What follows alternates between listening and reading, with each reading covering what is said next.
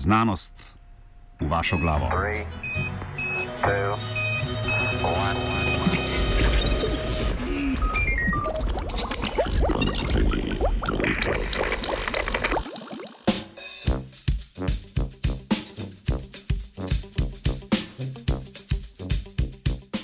Če bi namreč kot kodno besedo uporabil še stekle vampirje, bi mogoče že izgubil kakšne bolj nežno čuteče dušice med poslušalci, zato njih omenjam šele zdaj. Torej, stekli vampirje.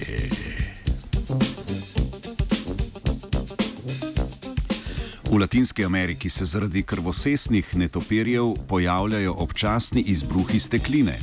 Krvosesni netopirji so prenašalci virusa, ki včasih konča tudi v ljudeh, predvsem pa pomeni veliko škodo v živinoreji. Skupina raziskovalcev z Univerze v Kopenhagnu se je problema lotila molekulsko. Z novim načinom uporabe metabarkondiga so analizirali DNK v obroku krvi in v iztrebkih krvosesnih netopirjev. Namen raziskave pa je bil, da bi izbruhe stekline lahko s ciljnim cepljenjem zaustavili že pri samem izvoru.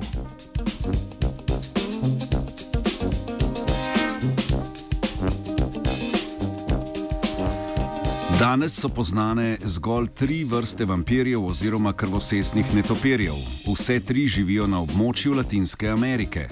V raziskovalni skupini so se osredotočili na vrsto veliki krvoses ali z latinskim imenom Desmodus rotundus.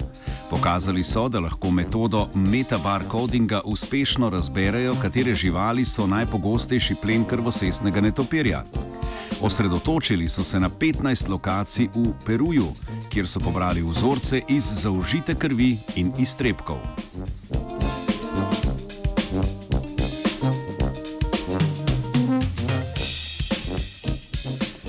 Metoda metabarcodinga temelji na analizi okoljske DNK, ki jo primerjamo z znanimi sekvencami določenih vrst.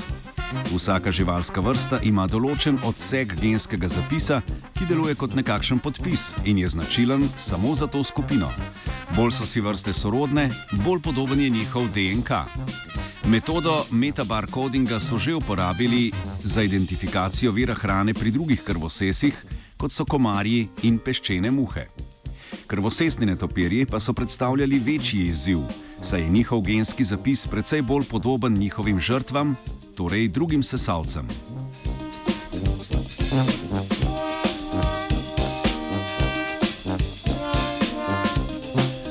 Krvosesni netopirji so se večinsko prehranjevali s toplokrvnimi vretenčarji domače reje. Populacija ob reki Amazonki pa je kri srkala tudi divjemu prašiču podobni živali z imenom tapir. Manj kot 10 odstotkov analizirane DNK iz zaužite krvi in iztrebkov netopirjev je pripadalo nevretenčarjem. Avtori članka prisotnost nevretenčarskih genov razložijo kot posledico naključnega zaužitja parazitov na koži toplokrvnih živali.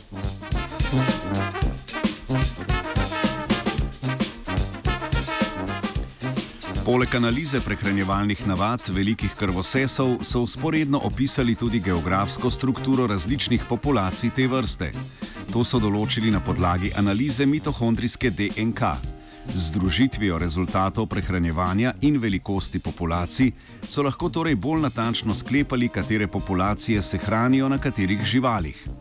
Avtorji raziskave zaključijo, da bi s pridobljenimi podatki lahko v prihodnosti predvideli in preprečili ponovne izbruhe stekline. Glede na to, kje bi se primarno pojavila, bi lahko predvidevali, kako se bo z velikimi krvosesi tudi širila.